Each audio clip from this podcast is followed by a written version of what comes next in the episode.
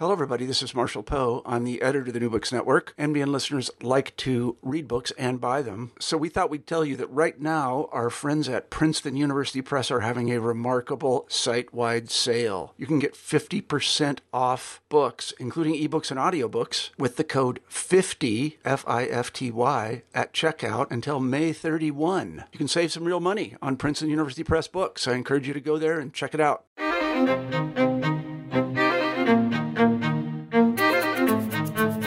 Welcome to New Books in Israel Studies. My name is Yaron Peleg, and my guest today is Oded Nir, who is visiting assistant professor of Hebrew at Vassar College. And we'll talk today about his new book, Signatures of Struggle, which came out late last year with the State University of New York Press.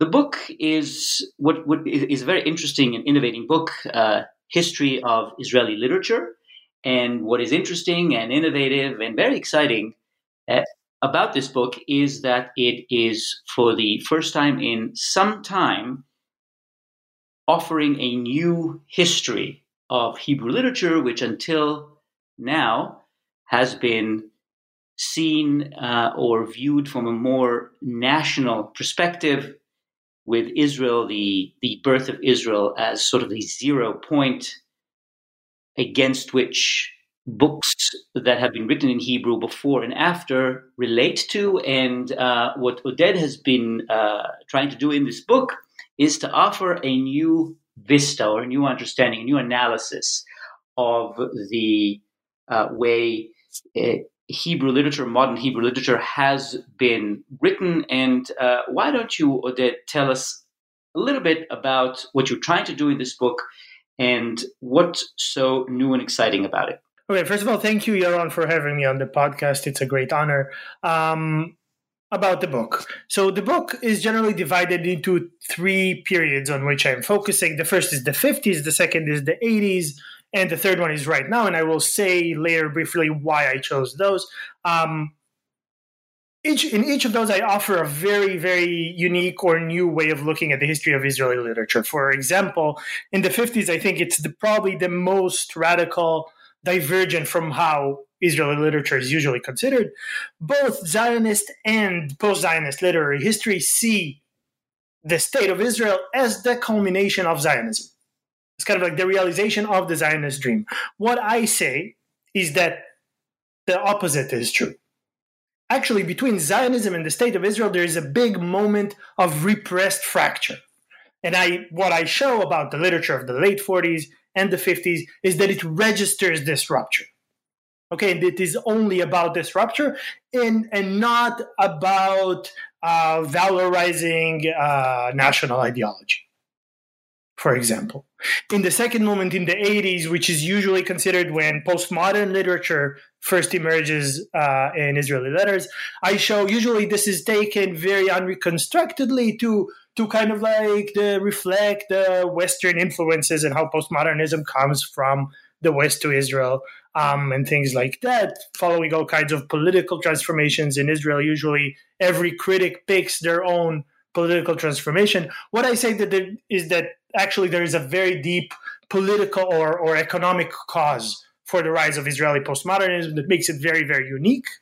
And that reason is that the fact that Palestinians in 67 became the proletariat for Israeli capitalism.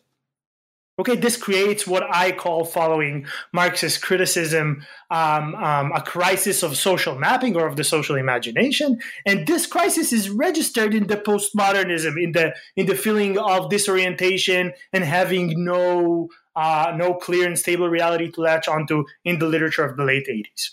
So that's about the 80s. On on the on the contemporary period, instead of seeing it in terms of identity politics, I usually see it in terms of a search for a new history. Okay, so if this history was lost in the 80s, now authors are more actively looking for new ways to imagine history. So that's that's basically the book. So so what I'd like to perhaps ask you to do now that you have described the various stages you take readers through in the book is to try to define more succinctly, perhaps, the strand, the critical strand that unites these parts? What have you? What is the new, the new, the new, the new analysis, the new angle that you are offering that replaces the national one? Okay what what i'm offering if if usually uh, literary criticism stops at the level of national ideology it, it, looks at literature either as affirming or as exploding national ideology taking sides in this big debate. What i see is that whatever contradictions are registered in the literary work are actually ways of trying to work through economic contradictions. Okay that's basically broadly speaking a marxist approach to literary studies. So I'm not ignoring the national the debates around national ideology, but they are for me a way of working through economic and social contradictions. I see. So let's uh, this is this sounds very interesting. So let's uh, try to look at this specific uh, way of looking at things more uh, closely by uh, following some of the things you're trying to do in the book, beginning, let's say, with uh, pre-state literature, the literature that was written in the 1920s, 30s in Palestine, that is Israel, at the time, and which has been uh, more generally understood as a literature that is trying to forge a national community in Palestine, a Jewish one, and uh, all the a lot of the ways that that literature has been read is through this angle. So, how what how are, how are you seeing things differently here? That's that's that's an excellent question, and I think that the way this this literature is usually viewed, uh, which is by the way very heavily influenced by the writing of Gershon Shaked and his generation of critics. Uh, about Israeli literature, even the much, much later critics, they're writing, they still refer back to Shaked to justify this view. So, this view that the literature is simply engaged in forging national consciousness, I think is absolutely false and is an anachronism. What do I mean by that? It's kind of like taking its own national ideology and reads it into the literature. Instead, what's happening in this this literature, this realist literature, this genre literature, to quote the, the term that Brenner used to describe it, um, what it does is tries to imagine historical agency. How do people can how can they imagine their own effect on their how, how they, they forge their own history? Okay, there are all kinds of ways to imagine that. One of these is very nationalist, others are very communist or based on class struggle, and you can see these tendencies in reality. I'm not just this is not just in literature or in imagination. There is going on in Palestine all kinds of experiments new social experiments with new social forms, some of which more capitalist, some of them very anti-capitalist, some are with, uh, you know, both Jews and Arabs are involved. Some of them are ethnically pure, to use that problematic term. So what I'm trying to do is to show how this uh, uh, kind of like utopian project of Zionism, which is not necessarily nationalist at this point, it's just a project that aims at self determination or self liberation how it animates this literature. I see. Can you um, give examples? uh, can, you, can, you, can, you, concentrate? Can you can you hone in on a writer or a story that exemplifies this? Yes, I can actually, uh, and this is actually not not coming from the book, but from an article about the 20s and 30s that I'm writing right now, and it's about an author called Meir Vilkansky which is usually completely forgotten. And that's because of the criticism of people like Shaked, who consider Vilkansky to be simply an ideologue for uh, Zionism. So, for example, Vilkansky has this story called, and he's a uh, Isha from from the second wave of Zionist immigration to Israel um, from the 1910s and 1920s. There's a story called Bachar, okay, which describes all it does is describe a group of Jewish workers who are preparing a field to be sown. Okay, and there is a lot of just very lengthy description of the work itself and how important it is to do this and how important it is to do that, and the, the kind of like the little dynamic in the work, which kind of like at the beginning seems very much within the line that Shaked takes. Okay, but so why, for example, so excuse me, so why is Shaked dismissing the story? On which grounds? Okay, so I, I don't know if he wrote, he mentions Vilkansky. Generally, I don't. The, the reason for. for he does. He does. He does. But let's say. But let's assume that he's yeah. doing so. The reason, the reason um, that, that such an author would be dismissed is because all he does is kind of like deify labor, okay, which is this big Zionist ideal for Shaked and for others that you know the conquest of labor was this big uh, uh, Zionist ideal, right? How uh, weak yes, Jews from the diaspora come to Israel and become these, uh, you know, masculine workers. But shouldn't this be something Shaked um, glorifies? No, because for him, uh, literature, any literature, should be ideologically free. Right? That this literature, by taking up and celebrating what he calls the Zionist meta narrative, um, is is not that. It's, it's the opposite of that. It's propagand propagandistic literature. I see. So continues, and, and you think this this story is very important because so just one example, the, the reason this story is important is becomes clear. First of all, if you look at the different types, social types within the group, so you have a lot of debates there between different people that think very differently about the Zionist enterprise. Okay, so there isn't actually one ideological line that all the workers take. Okay, it's actually very, very diverse and not this this this contradiction between them isn't resolved. So that's one point. A second and much more important point is that all this feeling of heroism of tilling the land and preparing this this land for cultivation and thereby imagining your role in doing history actually is thwarted in the end because the workers are driven off the land and they're all very very exasperated i see and who angry. drives them off the land okay the owner because they're done working. Okay, so it's not their field that they're just hired to do the work.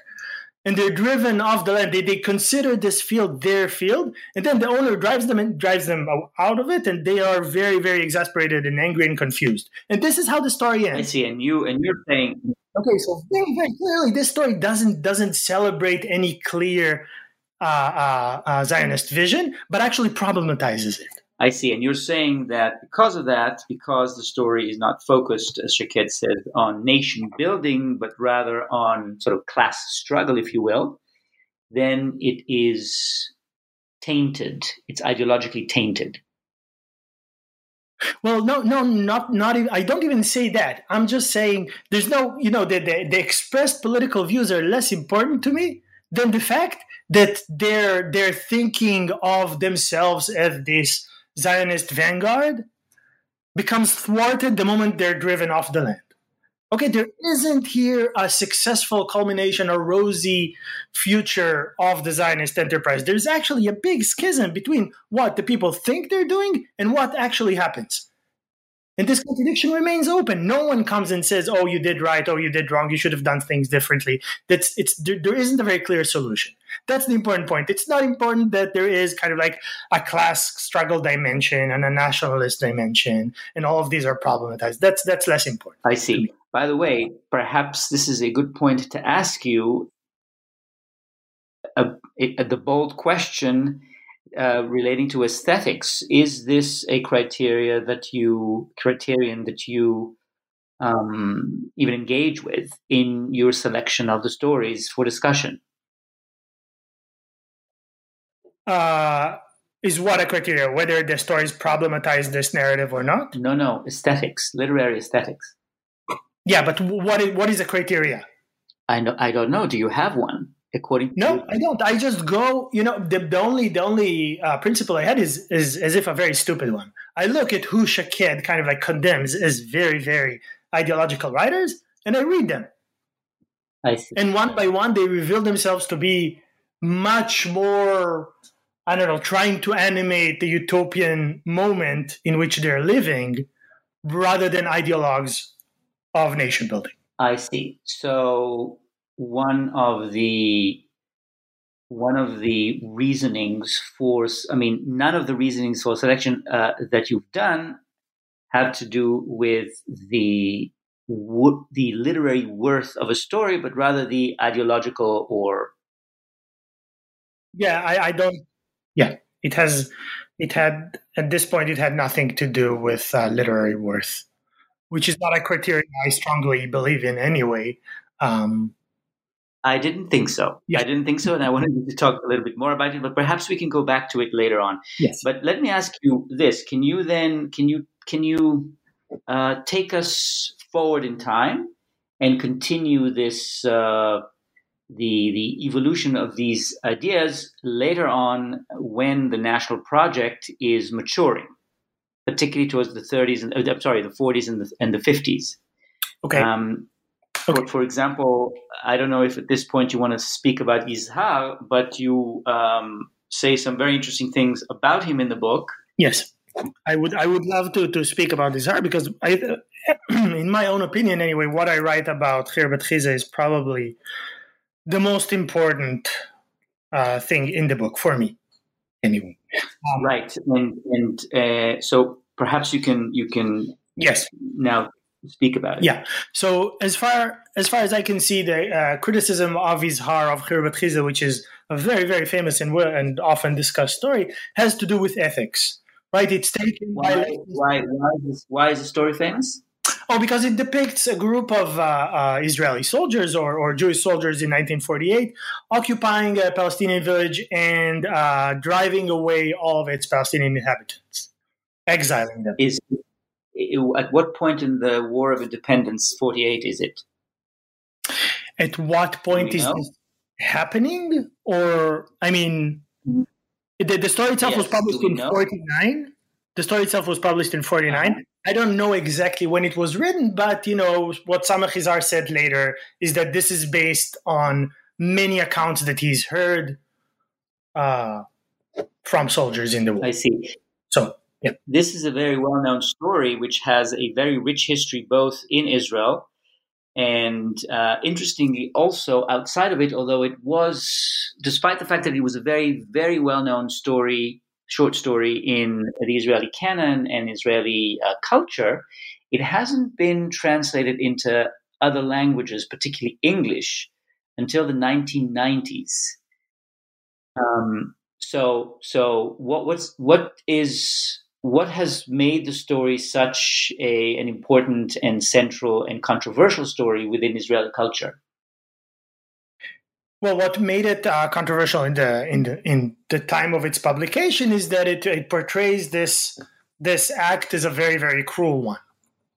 Okay, this act of, of occupying the Palestinian village and driving away its inhabitants is not here justified as some oh, oh this is what we have to do or they attacked us first. No, it's very clearly the the aggression is on the side of the soldiers. There's no attempt to cover it up. Okay, so this is originally later on. So, I think when so Yeah. yeah, go ahead. Sorry. later on when it's when it's uh, published in English in the in the nineties, I think this is a result of kind of like the rise of post Zionism. Okay, kind of I like a, a, a new a new awareness both within and outside Israel that Zionism should be seen, and I'm here presenting a position to which I'm not, which I'm not. Yes, about. that- that Zionism story- be yes, seen as a colonial, as an evil colonial movement, and here Izhar is a very early portrayer of that. And then some people take Izhar to task for not going far enough in his criticism, basically just treating the story as if it's a, a, a, a documentary. I see. So before you uh, have subjected it to your particular analysis, wh- wh- in, in which way has it been understood in Israeli culture? Okay, so so the basic understanding I've, I've pretty much pretty much uh, already already said. Usually, it's ethically it's ethically judged, right? People look at the actions of the soldier protagonist and his thoughts whether this is a justifiable action or not. Um, that he doesn't, and the fact that he eventually doesn't decide to to do anything about feeling that it's such an unjustified or such a horrible act. Um, so it's taken as this like big ethical dilemma of soldiers see. in the I so this is how it's usually interpreted. Later, there is an interpretation by Amos Oz, for example, which actually focuses on the trauma of the soldiers. Okay, that's I what's see, important for you, but that's less. What are, what, what are you doing with it? What the what I do is I take the the surface, and that's that's part of the methodology I always use. I take the surface uh, narrative, what what appears to us as readers, as kind of like signs for deeper social antagonisms. So for me, the kind of like ethical impetus that drives the narrative is just a sign for for something else. So what I do is kind of like look at what is at the margins of the story. And what is at the margins of the story very, very clearly is Halutzic ideology. Now, why Halutzic ideology is very important? Because it is exactly not necessarily national ideology. You mean you mean the uh, by Halutzic you mean pioneering? Yes, pioneering ideology, which is all about working the land and becoming masters of your own surrounding environment and destiny through that. Yeah. Okay, so this ideology appears a lot in the periphery of the story. Okay, if the center of the story is about the events of the occupation, the narrator likes to kind of like escape from the horrors of these events to the periphery of the story, where he describes the nature. And at one point, which I, I actually quote in the book, he imagines the plan of the Palestinian village, what he would have done if this was a Zionist settlement. How would he have planted things? Okay, so so again, and this is so this is very very prominent in the periphery of the story. And what I say basically is that what you have here unconsciously is a clash between these events of the occupation and the periphery of the story, which is liberatory, which is this utopian, big utopian project. The language of this big, the language and imaginary of this big utopian project. So for me, what the story does is kind of like allegorize this clash. The fact that what you are doing now in occupying this village is completely foreign to this uh, project, to this liberatory project. Is completely what? Foreign to the uh-huh. liberatory project, to the emancipatory project. You mean it it it um, gets in the way? Yeah, it's just alien to it. It cannot be. It cannot be part of it. Okay. Yes. Um, which is exactly, and this is how I read into it the kind of like demise or crisis of the actual liberation project and the transition to national ideology. Okay, that's what's important for me in the. I see, and and you say that the narrator or the author is aware of it, and that's what they're trying to express no. through no for me for me the author and the narrator are completely unaware of it. What i'm dealing with here is the political unconscious of the story rather than the political conscious yeah, see very interesting. Um, okay so let's because this this goes into your description in the beginning of the book um, i think um, you call it the ruse of reason the vanishing mediator in which you uh, in which you in, in, which you speak about the fate of liberatory or liberation movements. Mm-hmm. Uh, more generally, right? If you want to talk about this, maybe you. I think it's a very important um, moment to do so because it goes into your uh, understanding of the story. Yes, yes, very much. So, um, so very, very briefly, what I what I'm the, the ruse of reason is a Hegelian term uh, which uh, maybe in more accessible term is is by Jameson as a way of narrating something by the term vanishing mediator. The term vanishing mediator has basically three stages, and it seeks to explain historical change. Okay, how one socioeconomic system transforms into another. It says, okay, in the beginning, you latch onto some older goal. Okay, in the case of Zionism, the Jewish love for Zion, yearning for Zion, which is mostly symbolic, Zionism latches onto it. But it says, okay, but we haven't been able to achieve this. Like whatever we have done to try and achieve this goal hasn't been working. So we, need new means in order to achieve this goal. And this is the second stage of this vanishing mediator. The new means for achieving this old Jewish goal is now Zionist settlement itself again very very foreign to uh, how Jews used to yearn for Zion before that. Okay, so this is the second stage. You invent new means to achieve this old goal.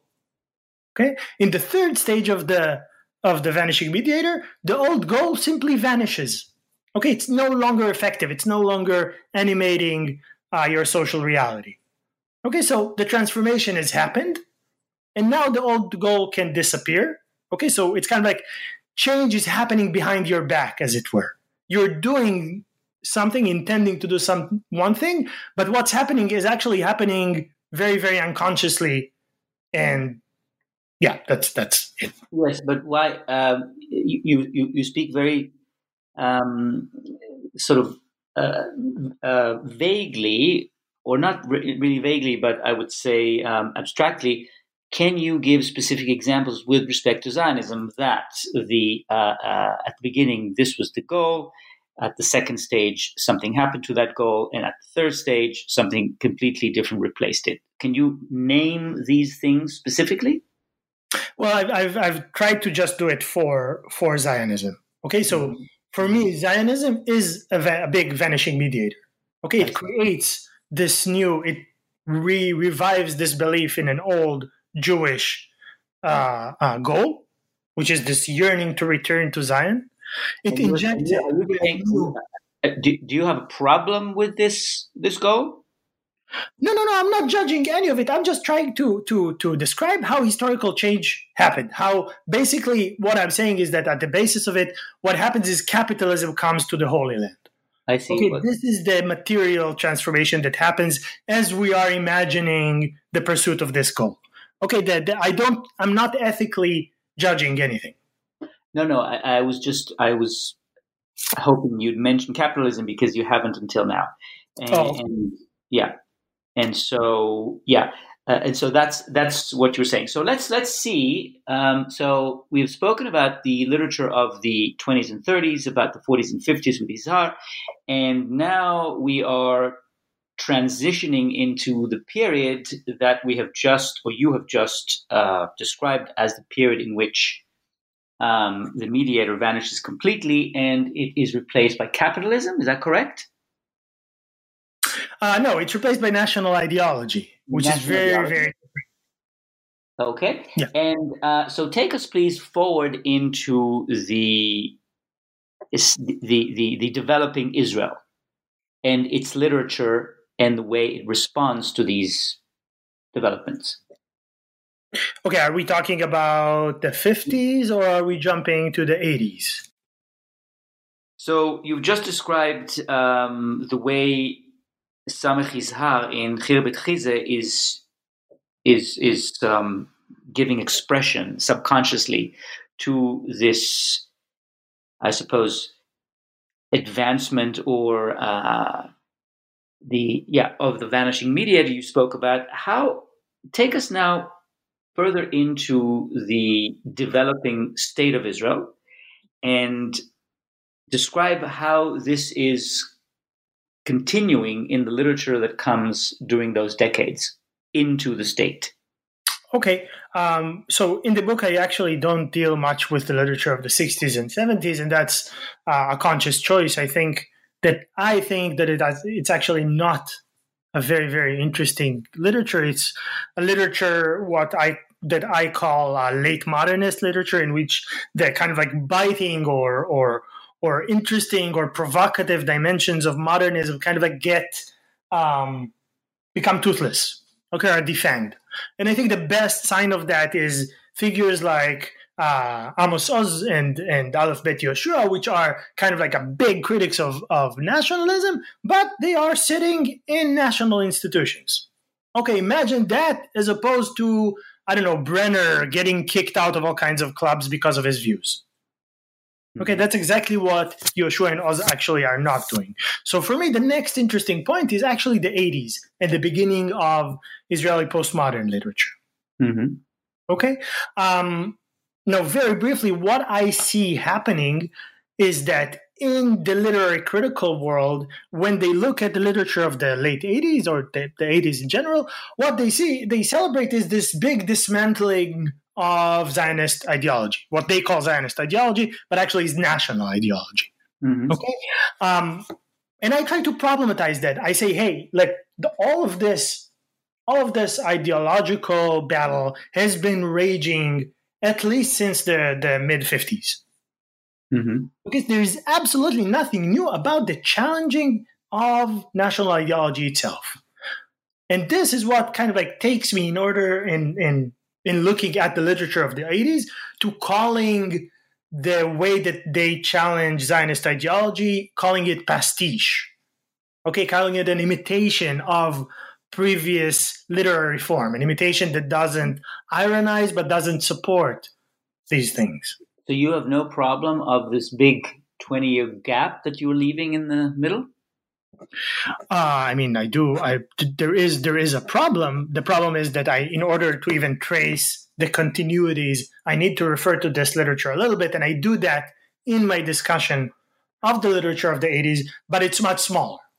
Okay, these are much more limited references to, to important works of the 60s and the 70s, like uh, My Michael, Michael Sheli, or, or uh, Mul HaYearot, um, and, and like that. And of course, the, the narrative can be remedied and you can fill in the spaces. I felt that it was more urgent to touch on the 80s because that's when the next trans- big transformation in social economic terms takes place. I see. So, how do you see again uh, the literature of the 80s doing that? You mentioned pastiche.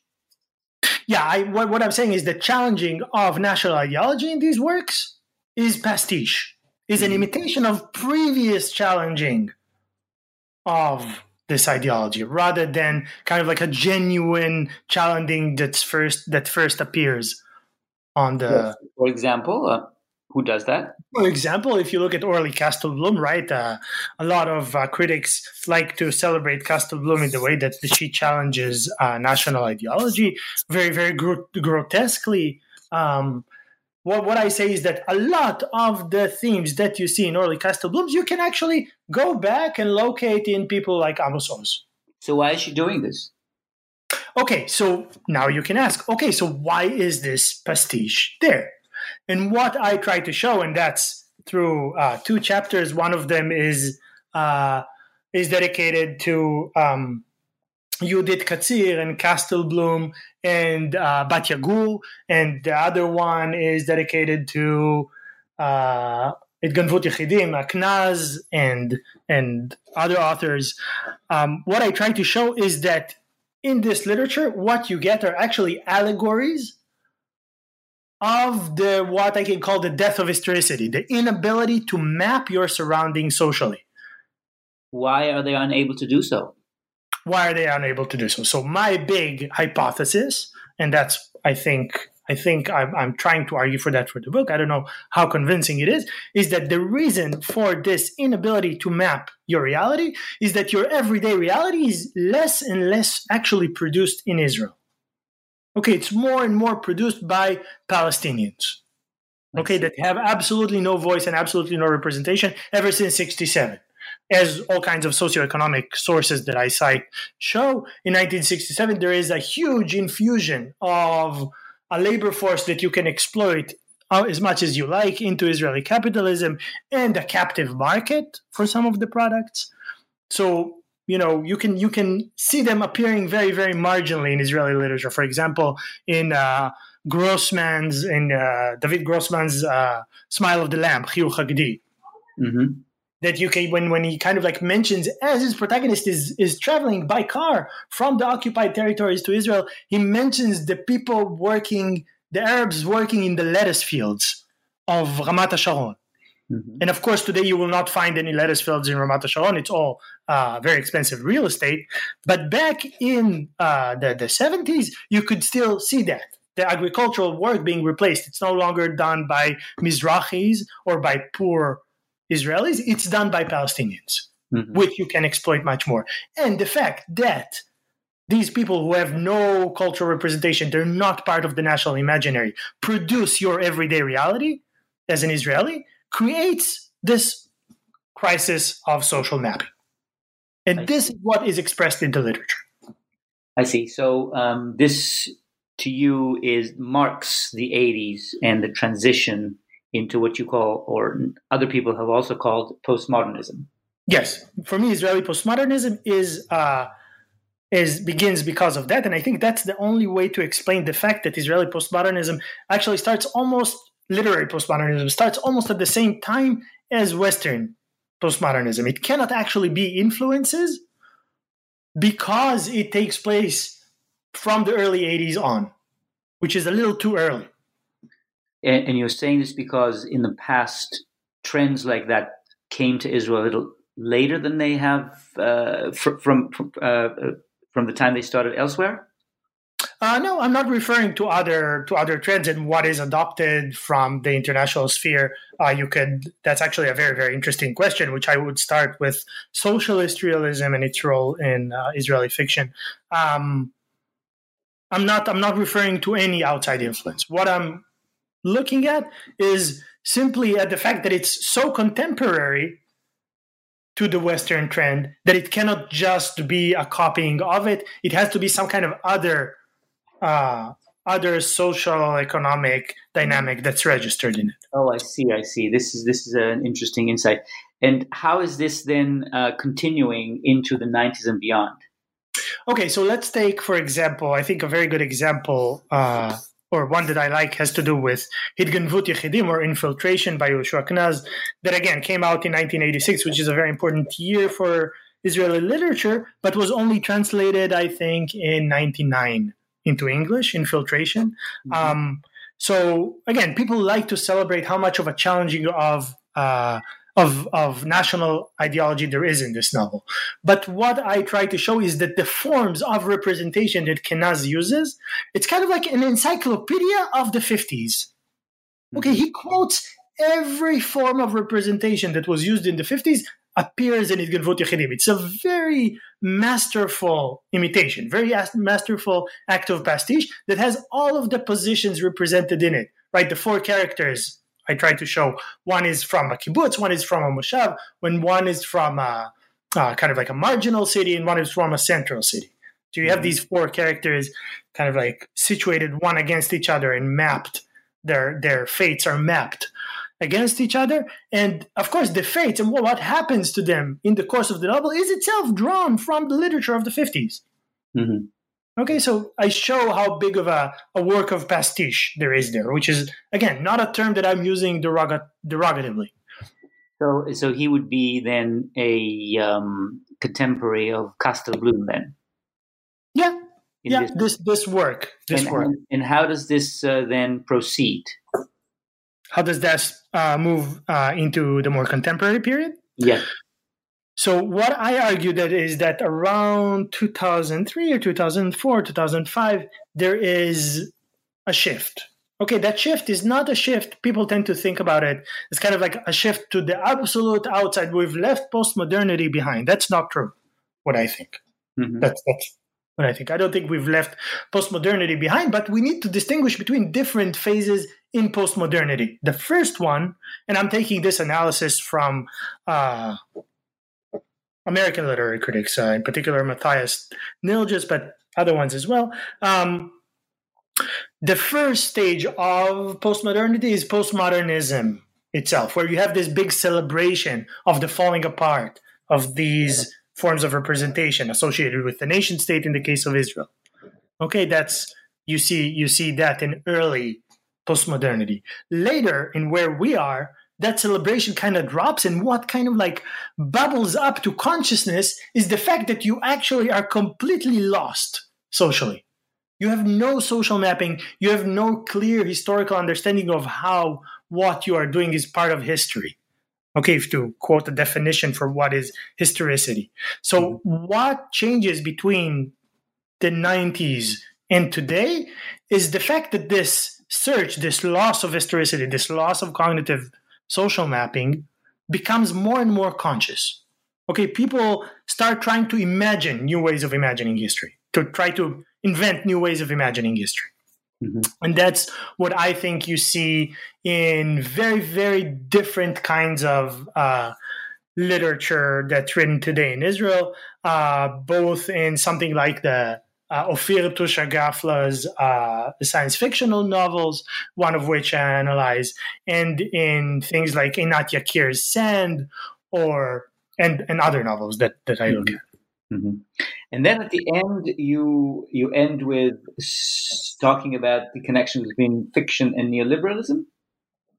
Yes, I do. I do. I do address a little bit the the the relation to neoliberalism, and what what I say is that novels uh, like uh, Einat Yakir, kind of like move us. So, so one of the ways to to imagine that is again to trace very very quickly the way labor or work is represented in Israeli uh, fiction.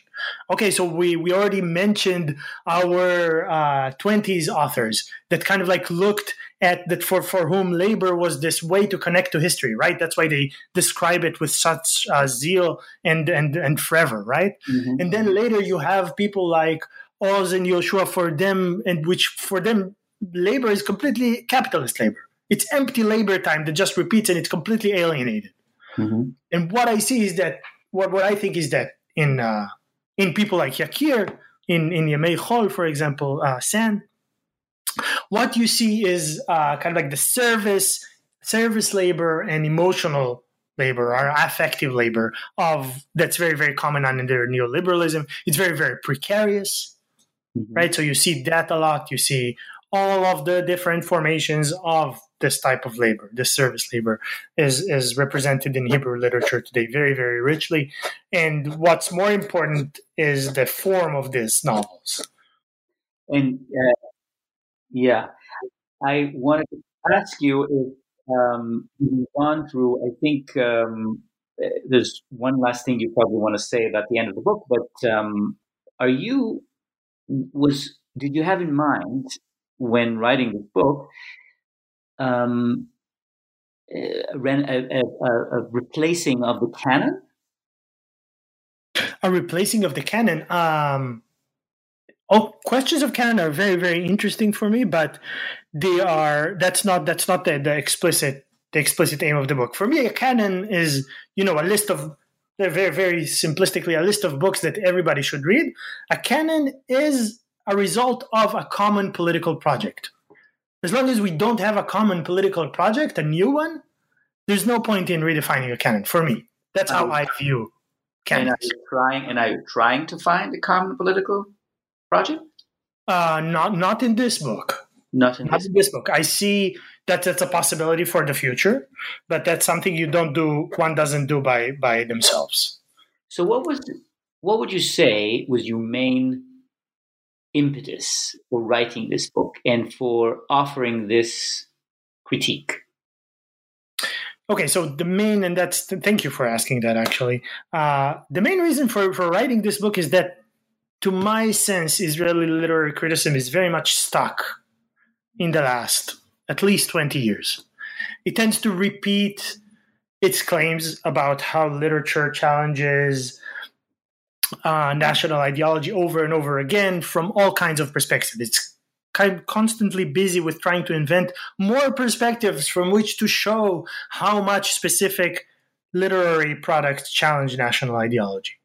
And for me, this is this is this is kind of boring. Okay, we need we need something else. National ideology is no longer no longer hegemonic in Israel in the in the strict sense of what is hegemony. Okay, so for me, writing this book, inventing this new history of Israeli literature, gives you other coordinates to talk about rather than the nation state and its ideology. I see. And, this is this um, is the big reason for writing the book. And do you see any insights into the understanding of Israel as any kind of so-called project? I don't understand the question. Do you so beyond that, beyond the alternative narrative or alternative critique that you're offering, do you also have anything more definitive you want to say about the project called Israel? Uh, not yet. Again, I think I think that projects such as these need to be invented in, in, in, big groups of, of concerned people or people that are struggling with all kinds of realities. I don't have a new political platform. I wish I did. If I did, I wouldn't be doing literary criticism. I'd be trying to do that. I see. Would you like to say anything um, else to wrap up and conclude uh, our discussion? Um, maybe just that this book is an invitation of other people to come and join me in this new project of reviving literary criticism in Israel. That's, That's great. It. Thank you very much. And thank you very much for talking with us. Thank you so much for interviewing me. Sure. Have a good day. Mm, goodbye. Bye.